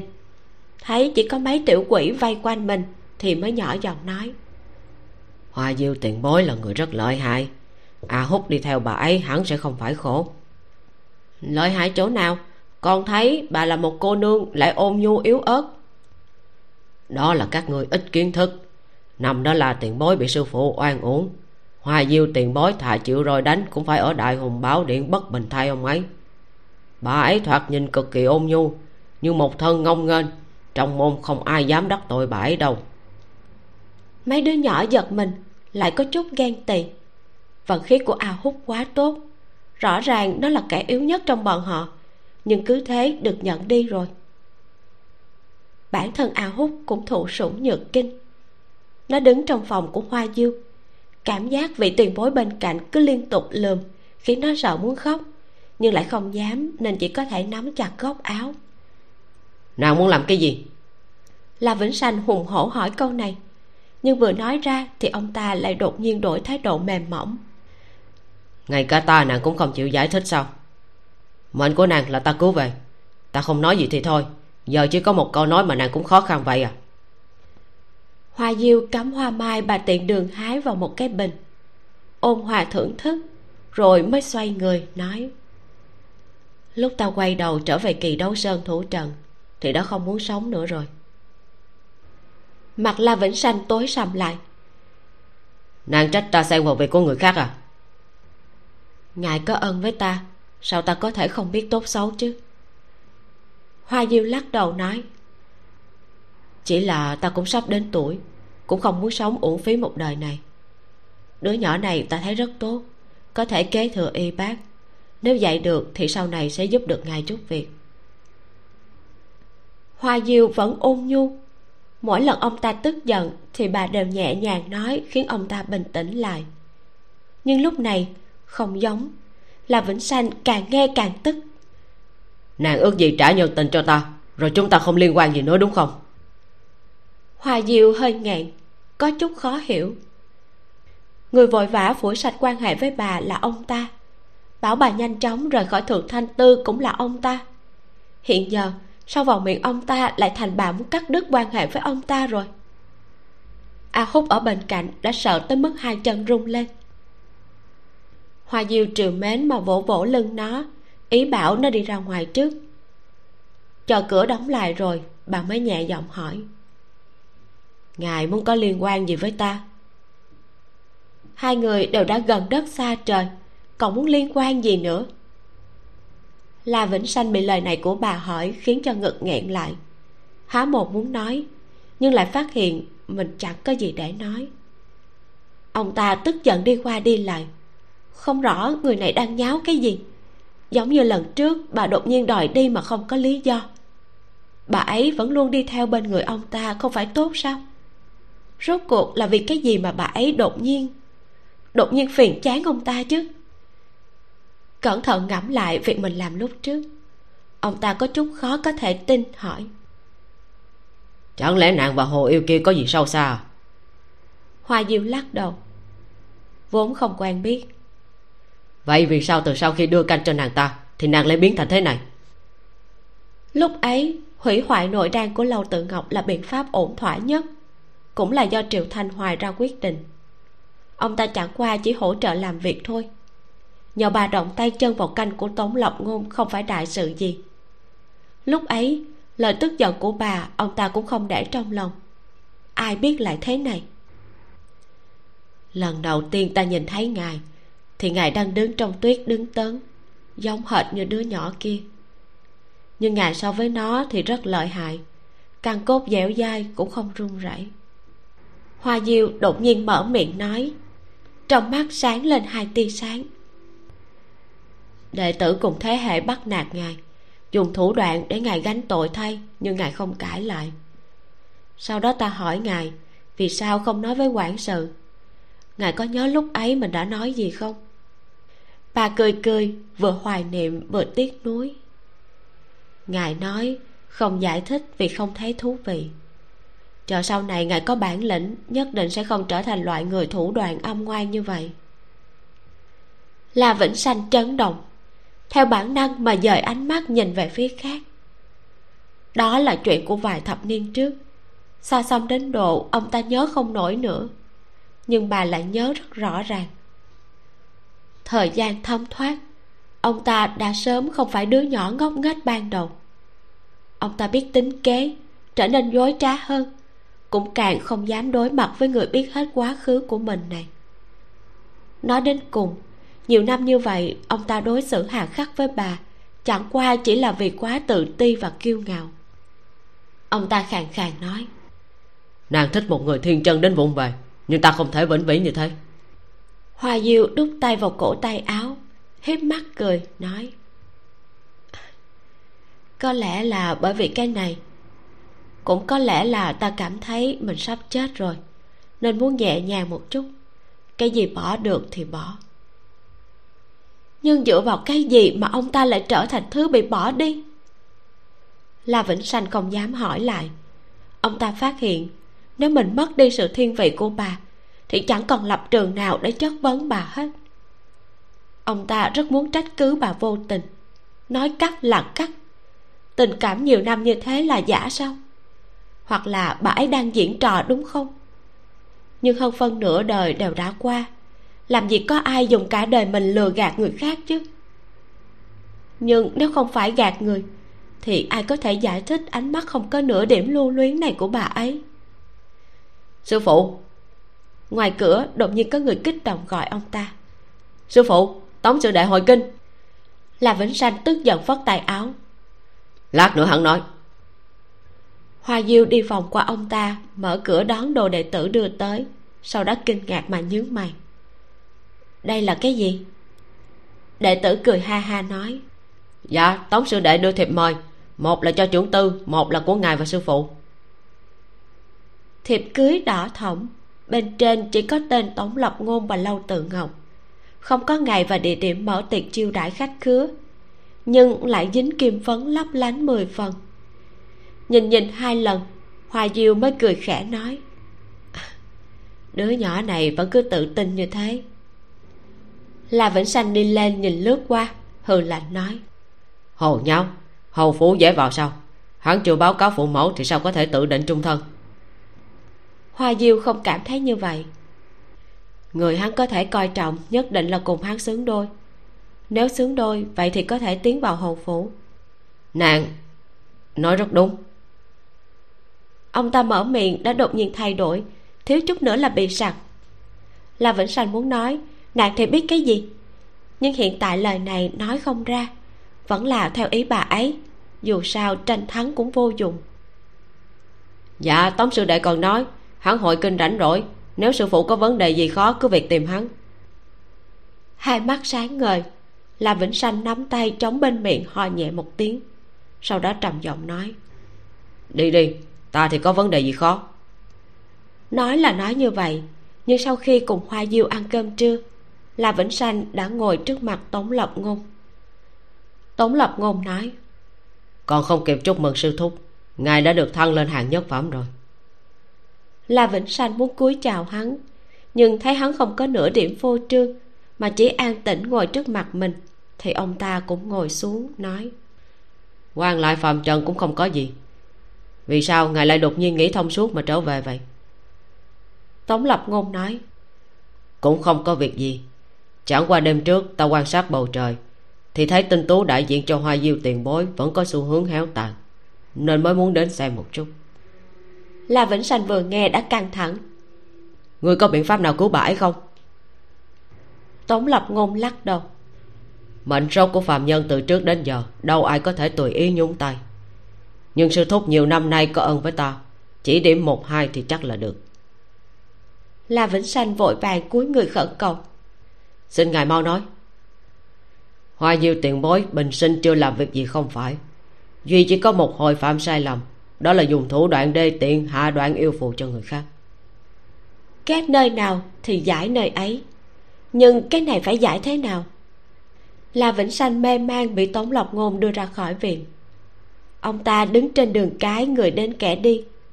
Lại nhìn lên một chữ phúc màu đỏ treo ở nơi xa. Linh quang đột nhiên vừa hiện. Vì thế, ngày hôm sau, lầu tự ngọc đã bị hoa diêu mời ra ngoài. Nàng vừa tới kinh đô nhìn cái gì đều cảm thấy mới mẻ lại lo tống lộc ngôn bận quá, không ai mang nàng đi dạo. Thì hoa diêu tiền bối tới. Tuy nàng đã biết đoạn yêu phù lúc trước có liên quan tới vị này, nhưng trước sau nàng cũng không chán ghét bà ta. Vì thế, hai người cùng hưng phấn chen vào chợ.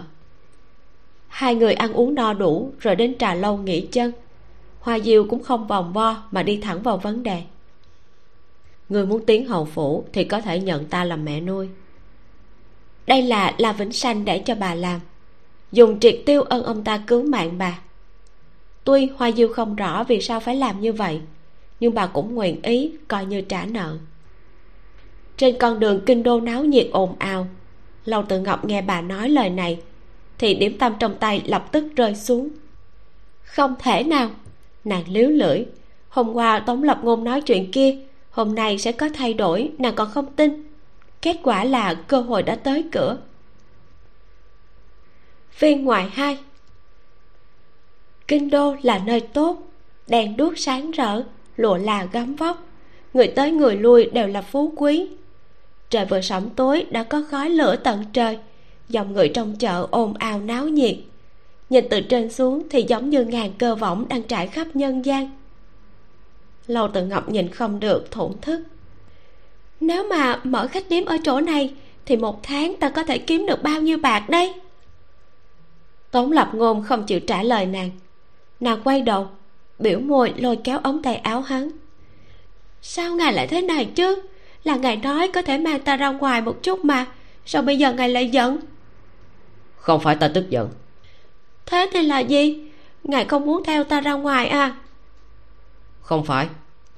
Tôi ta biết đại nhân thay lòng đổi dạ. Ngày xưa triền miên quấn quýt bây giờ tới tay rồi. Ngày cả cùng ta đi ra ngoài dạo mà ngài cũng không vui. Gần xa trên trán hắn nhảy dựng lên. Tổng lập ngôn vươn tay ôm lấy eo nàng kéo con hồ ly nhỏ láu cá này vào trong lòng sau đó nghiến răng nghiến lợi nói. Cái này gọi là đi ra ngoài dạo sao hai người đang đứng trên nóc của tòa trích tinh lâu cao nhất kinh đô. Phía dưới là một vòng dân chúng ngửa đầu kinh hô oanh động ồn ào. Bọn họ đang nhìn nhân gian, mà nhân gian cũng đang nhìn bọn họ. Lúc trước là ai chỉ trèo lên mái nhà của huyện nha ở huyện phù ngọc đã nơm nớp lo sợ, mà bây giờ lại dám đứng ở chỗ này? Nếu bình thường cũng thế, thì tùy nàng, nhưng hai ngày nay nàng không hợp khí hậu nên bị ốm không có chút sức. Thế mà nàng cũng dám hồ nháo thế này à? Càng tức hơn là hắn không thể lay chuyển nàng. Tổng lộc ngôn thật ảo não, muốn một phen bóp chết nàng, nhưng ngón tay vừa thu lại thì không bỏ được. Lầu tự ngọc thì không giả vờ tuổi thân nữa, mà cười bám lấy tay hắn, nói, chúng ta ở trên cao này, người bên dưới không nhìn rõ đâu, ngài đừng có thẹn thùng. Ai thẹn thùng chứ? Tổng lập ngôn cả giận nói. Nàng đã nhìn chán chưa? Nô gia chưa thấy những cái này bao giờ không biết dưới kia có cái gì. Nhưng ngại ngại nhiều người chen lớn nên không phải chỉ còn cách lên trên này hay sao? Lâu từ ngọc rất là đường hoàng thở dài một hơi. Ơi nếu ngài thật sự không thích thì chúng ta về nhà vậy? Nàng dịch từng bước sang bên cạnh còn chưa được hai bước thì trên lưng đã căng thẳng tiếp theo chính là giọng nói không tình nguyện của người bên cạnh vang lên. Phía dưới chẳng có gì hay để xem đâu. Chỉ có hai ba cái tủ quán nằm sau cửa hàng. Thêm chút đồ ăn vặt chắc chắn không thể lọt vào mắt nàng. Lâu tự ngọc muốn cười lại khó khăn nhìn xuống. Thầm trầm lắc đầu nói ai vậy thì về thôi. Không phải muốn nhìn sao?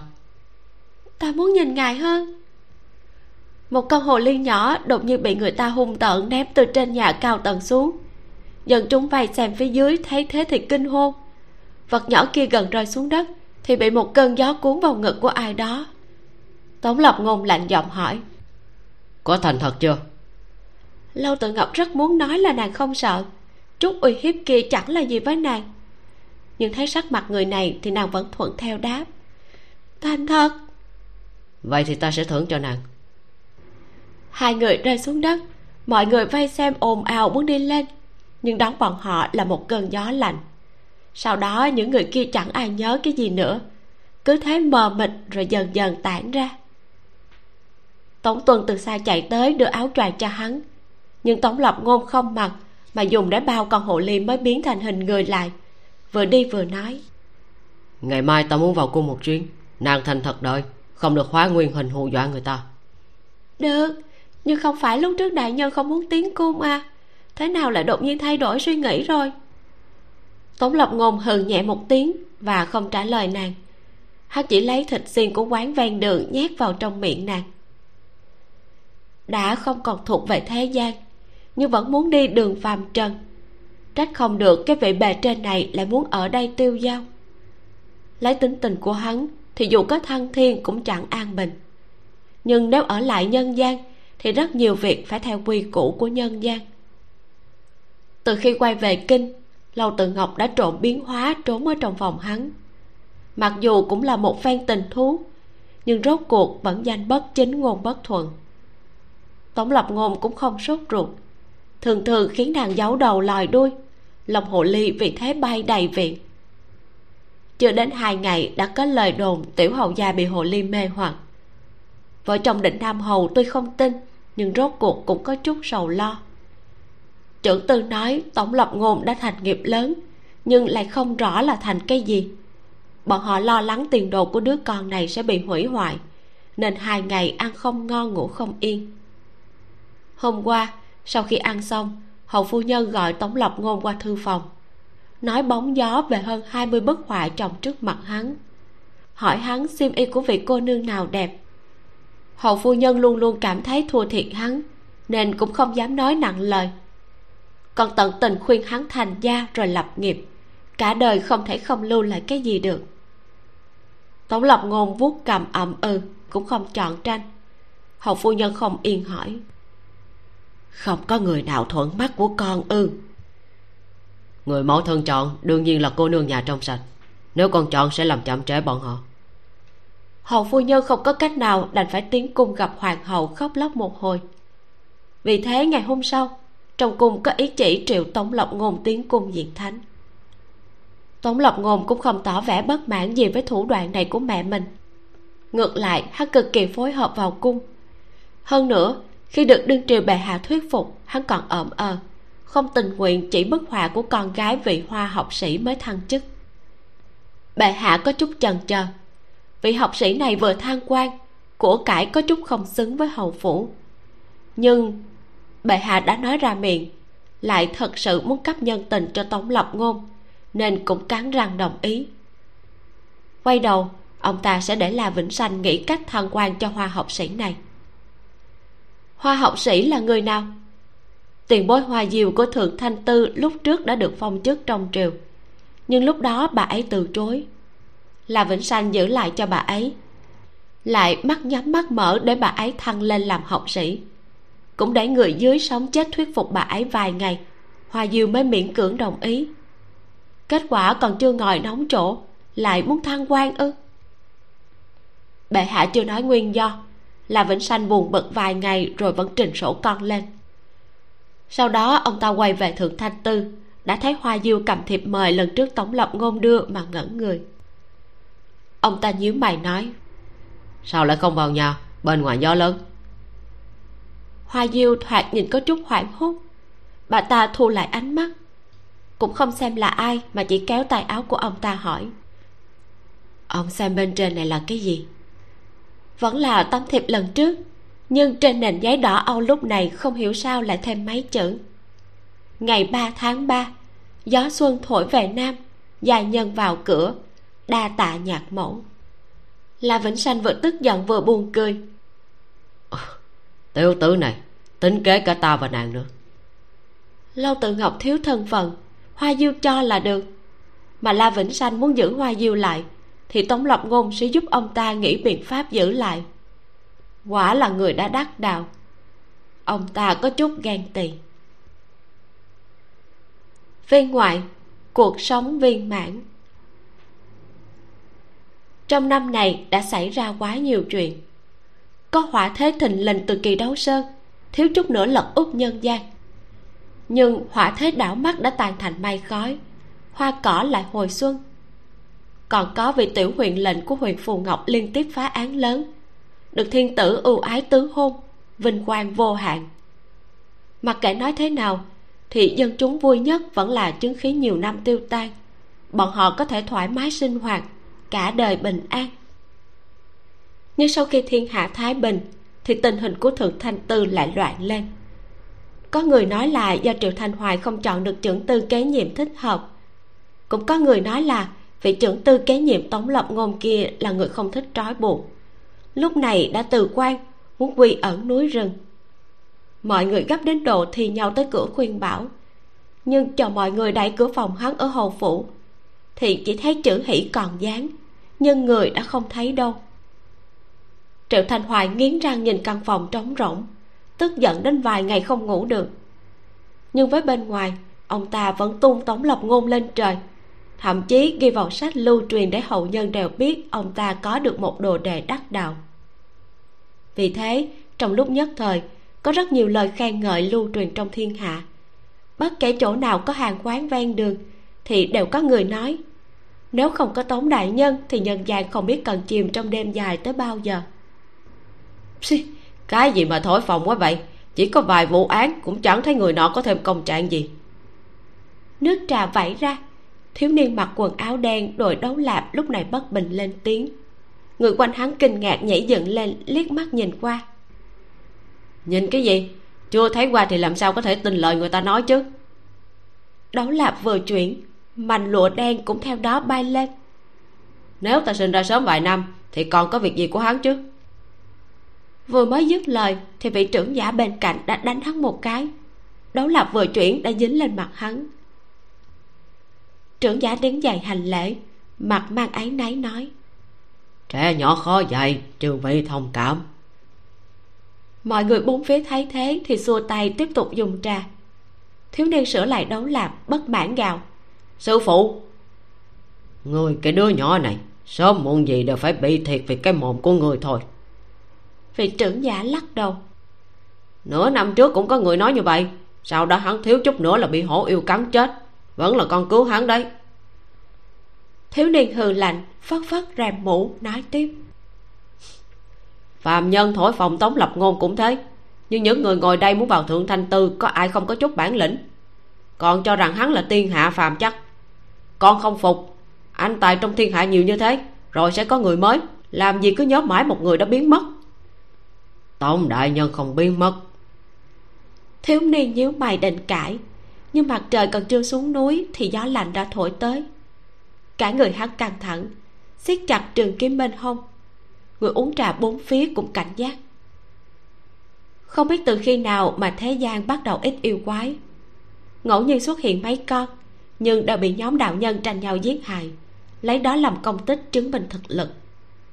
Nhưng gần đây, trên núi hoàng đỉnh đồn là có yêu quái giết chết mười mấy người qua đường. Vì thế, đám đạo nhân lại tới, tính toán thu yêu ma, tiện thể lấy đó làm đầu để tiến vào thượng thanh tư lúc thiếu niên tới thì cũng nghĩ thế, nhưng khi gió lạnh thổi tới thì mọi người đều cảm giác được cái này không bình thường. Yêu khí quá mạnh, yêu khí mạnh thế này thì con và ta đều không đánh lại đâu. Sắc mặt của trưởng giả có chút chật vật hai mắt nhắm lại hiển nhiên đã tính toán luôn. Thiếu niên lại rất hưng phấn nói yêu khí mạnh là chuyện tốt mà. Hồ nhau. Con nghĩ là đánh được ít tiểu yêu thì sẽ thành thiên hạ vô địch à?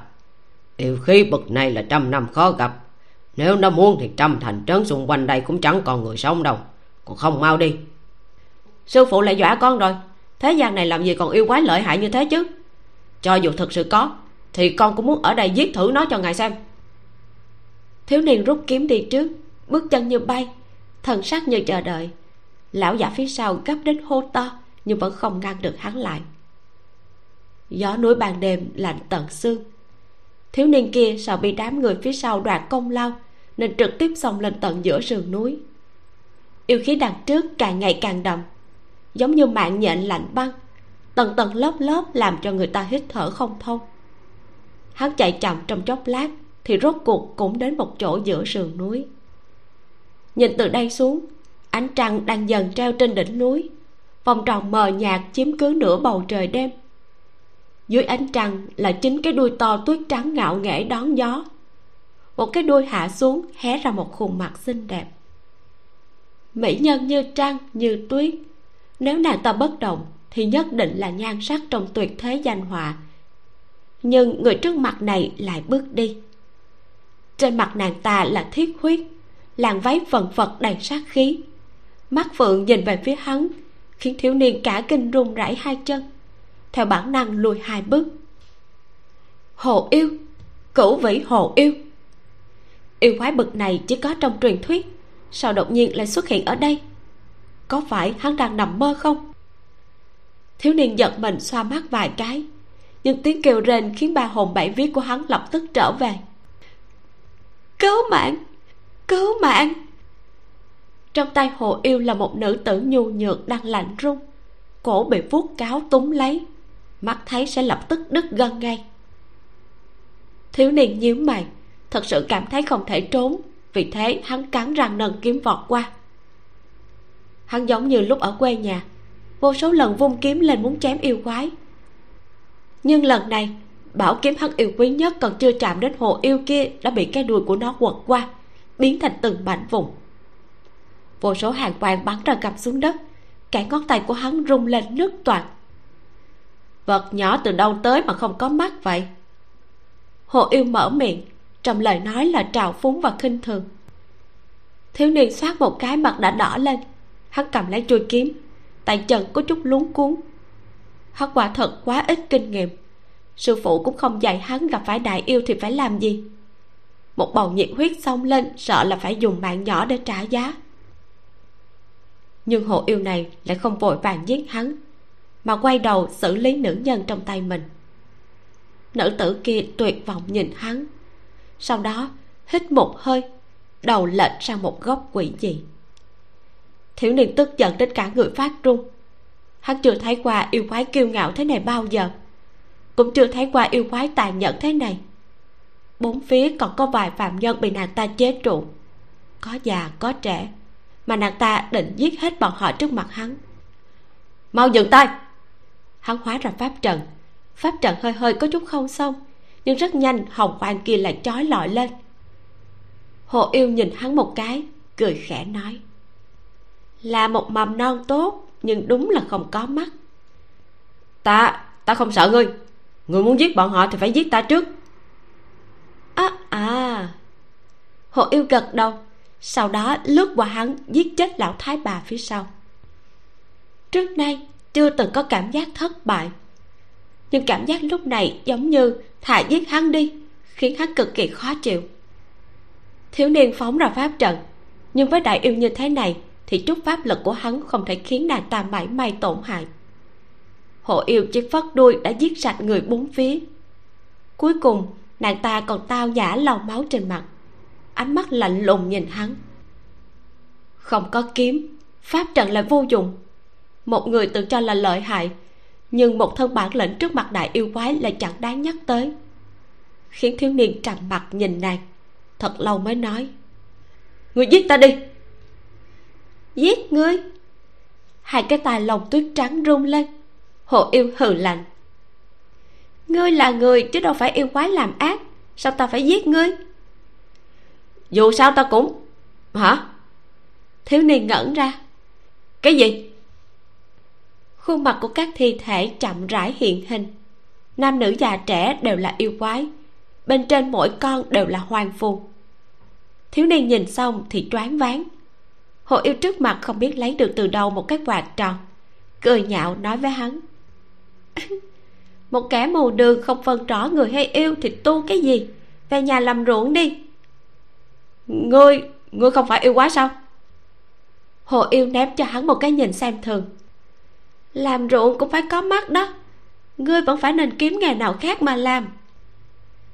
Không chỉ có yêu lực cường đại, mà kẻ trước mặt này nói chuyện cũng không nể nang hắn hoàn toàn không phải đối thủ. Thiếu niên vô cùng uể oải, lại có chút kính sợ cái kẻ trước mặt này. Tuy thoạt nhìn nàng ta chính là yêu quái, nhưng lại giết sơn yêu, lại có một bộ da lông tuyết trắng xinh đẹp cực kỳ. Nàng ta xác thực là hồ ly kiêu ngạo nhất của yêu tộc trong truyền thuyết. Đôi mắt chỉ liếc một cái, đã khiến cho người ta lạnh sống lưng. Càng đừng nói tới so chiêu. Trong nháy mắt, hắn cảm thấy dù đạo sĩ khắp thiên hạ gộp lại, thì cũng không thể lợi hại bằng hồ yêu này được. Thậm chí, hắn có chút muốn bái sư. Hắn dò dự mở miệng. Ngươi ngươi ngươi không bài xích phạm nhân đúng không? Hồ yêu hết cầm nói. Không bài xích, nhưng nếu là bái sư linh tinh gì đó thì ta đây rất ngại. Phạm nhân dù các tư chất cũng không so được với linh khí trời sinh của yêu tộc đâu. Nàng nói gì đây? Thiếu niên thật sự tức giận. Hắn cũng rất muốn phát tiết giận dữ, nhưng hắn không dám. Cũng không biết vì sao hắn không há mồm. Nhưng bốn chữ kia lại cứ ôn nhu vang lên, mang theo chút ý cười từ phía sau truyền tới. Thiếu niên buồn bực bịt miệng, trong lòng hoảng hốt nghĩ, chẳng lẽ hắn biết nói tiếng bụng? Nhưng giọng này cũng không giống giọng của hắn. Hơn nữa, sao lại thế này? Mới vừa rồi, hồ yêu kia còn đang bày ra bộ dáng cao ngạo xinh đẹp nhưng vừa nghe thấy cái giọng này, thì lập tức thu lại chính cái đuôi. Ánh mắt còng thành hình trăng non về một cái đã nhào vào phía sau hắn. Đại nhân xem, ta đều giải quyết hết rồi, một chút dấu vết cũng không còn, có phải ta rất lợi hại không? Mấy con tiểu yêu này cần dám cùng ta già mồm. Nói là ăn mấy người qua đường thôi mà, ta tức quá thế là giết sạch. Vậy bây giờ chúng ta đi đâu uống rượu đây? Ngữ khí của nàng ta lúc này vui vẻ nũng nịu, lạnh lùng cao ngạo chẳng còn lại chút gì.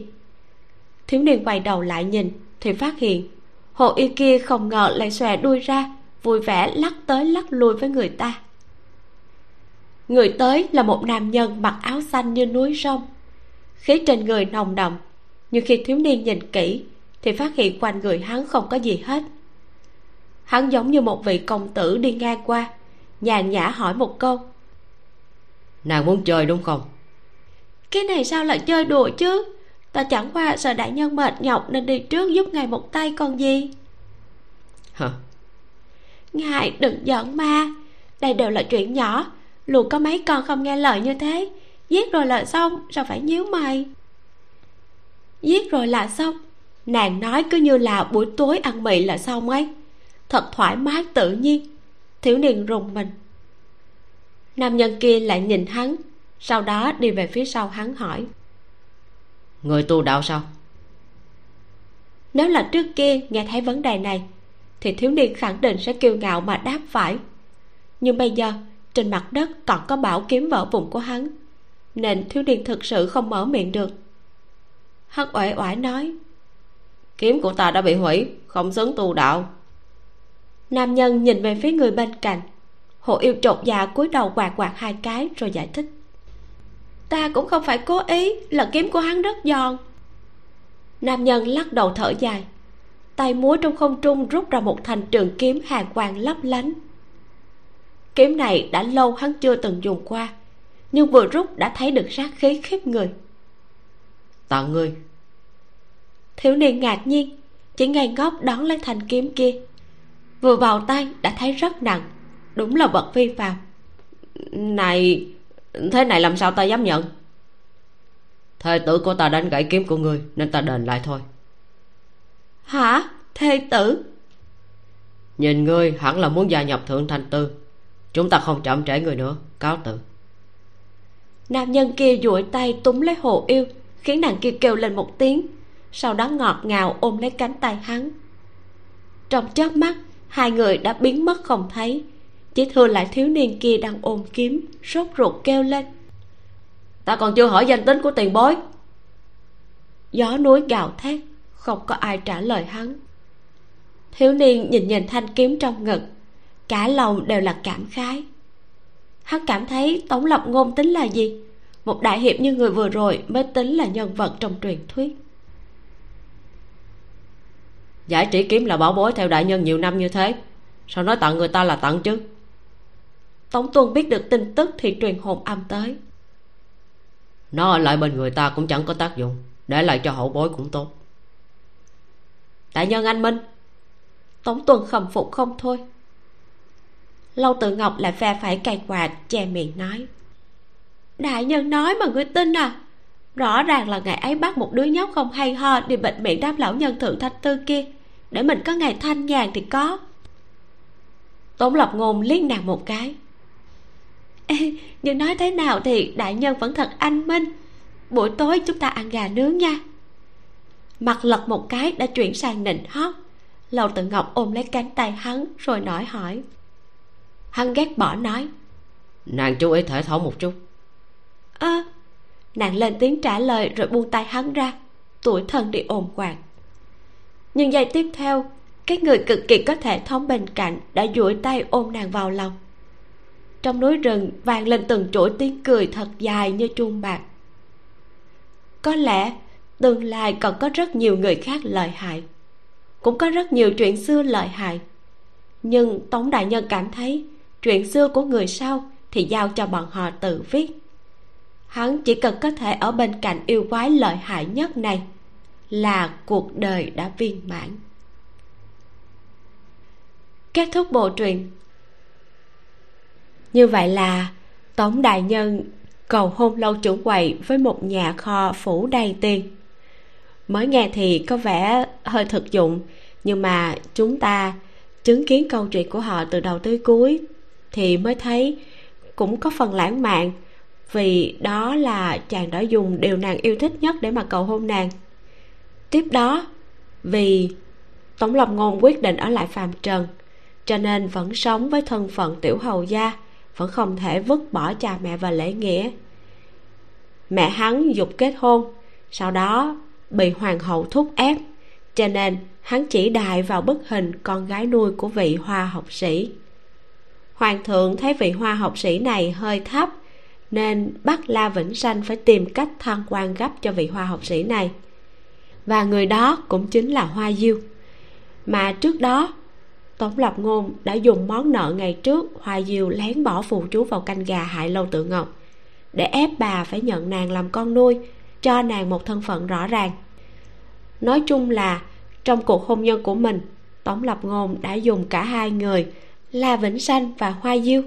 Bởi vậy, cho nên mới có cái cảnh là vĩnh sanh lúc nhìn thấy tấm thiệp cưới ghi rõ ngày tháng thì mới cười, nói với hoa diêu là tống lập ngôn đã tính kế cả hai người. Vậy là câu chuyện của lâu trưởng quay và tống đại nhân đã kết thúc viên mãn. Phần cuối truyện tác giả hơi bị hụt hơi, làm cho truyện bớt đi phần mạch lạc và thuyết phục so với ban đầu. Nhưng mà trung quy, chúng ta đã có những khoảnh khắc vui vẻ thoải mái cùng với lâu trưởng quầy đáng yêu cùng tên bùi hiến phú rất là thú vị, nhưng đáng đánh mà cũng đáng thương. Và rất nhiều những nhân vật hay khác như là lâm lê hoa, mộc trưởng quầy nhìn chung, đây là một bộ truyện thú vị, đúng không?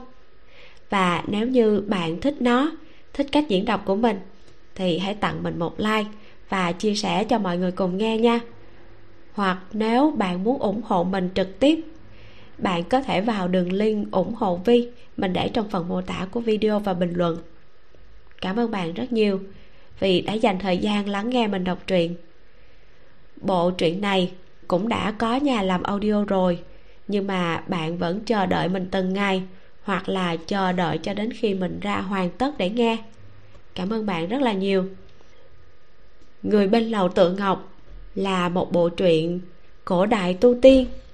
Ờ, mình cũng đang chuyển ngữ một bộ truyện cổ đại tiên hiệp khác nữa. Bởi vậy, cho nên để không bị lặp lại, để bản thân mình không bị nhàm chán và đọc hào hứng hơn, bộ truyện tiếp theo mình lựa chọn diễn đọc sẽ là một bộ hiện đại, hơi thực tế một chút. Sở dĩ mình nói hơi thực tế là bởi vì đây là một truyện trọng sinh và đặc biệt truyện có kết hợp yếu tố mỹ thực vào nữa, rất là hấp dẫn bộ truyện này mình chưa hề đọc qua lần nào. Nhưng mà mình thấy trang văn học mạng lớn nhất trung quốc là tấn giang, đã tặng kim bài đề cử cho nó.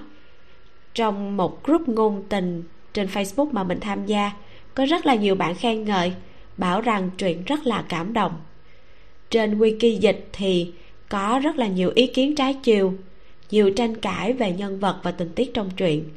Cho nên mình rất là tò mò và quyết định làm audio. Mình sẽ cùng bạn đọc, phân tích và cảm nhận bộ truyện. Và để biết khi nào mình bắt đầu phát sóng truyện này, bạn hãy đăng ký, subscribe và bật chuông thông báo trên kênh youtube Vimeo đọc truyện tình, hoặc là theo dõi trang facebook hoặc website của mình nha. Bên cạnh đó thì mình sẽ vẫn chờ ý kiến của bạn về bộ truyện trường tương tư nếu bạn muốn cùng mình cảm nhận và thưởng thức những nét hay của truyện thì hãy bình luận để cho mình biết ha. Mình sẽ diễn đọc khi có rất nhiều bạn cùng ủng hộ việc này. Bây giờ thì tạm biệt tống đại nhân, tạm biệt lâu trưởng quầy và tạm biệt bạn nhé. Mình là vi miu xin chào và hẹn gặp lại bạn trong bộ truyện mới.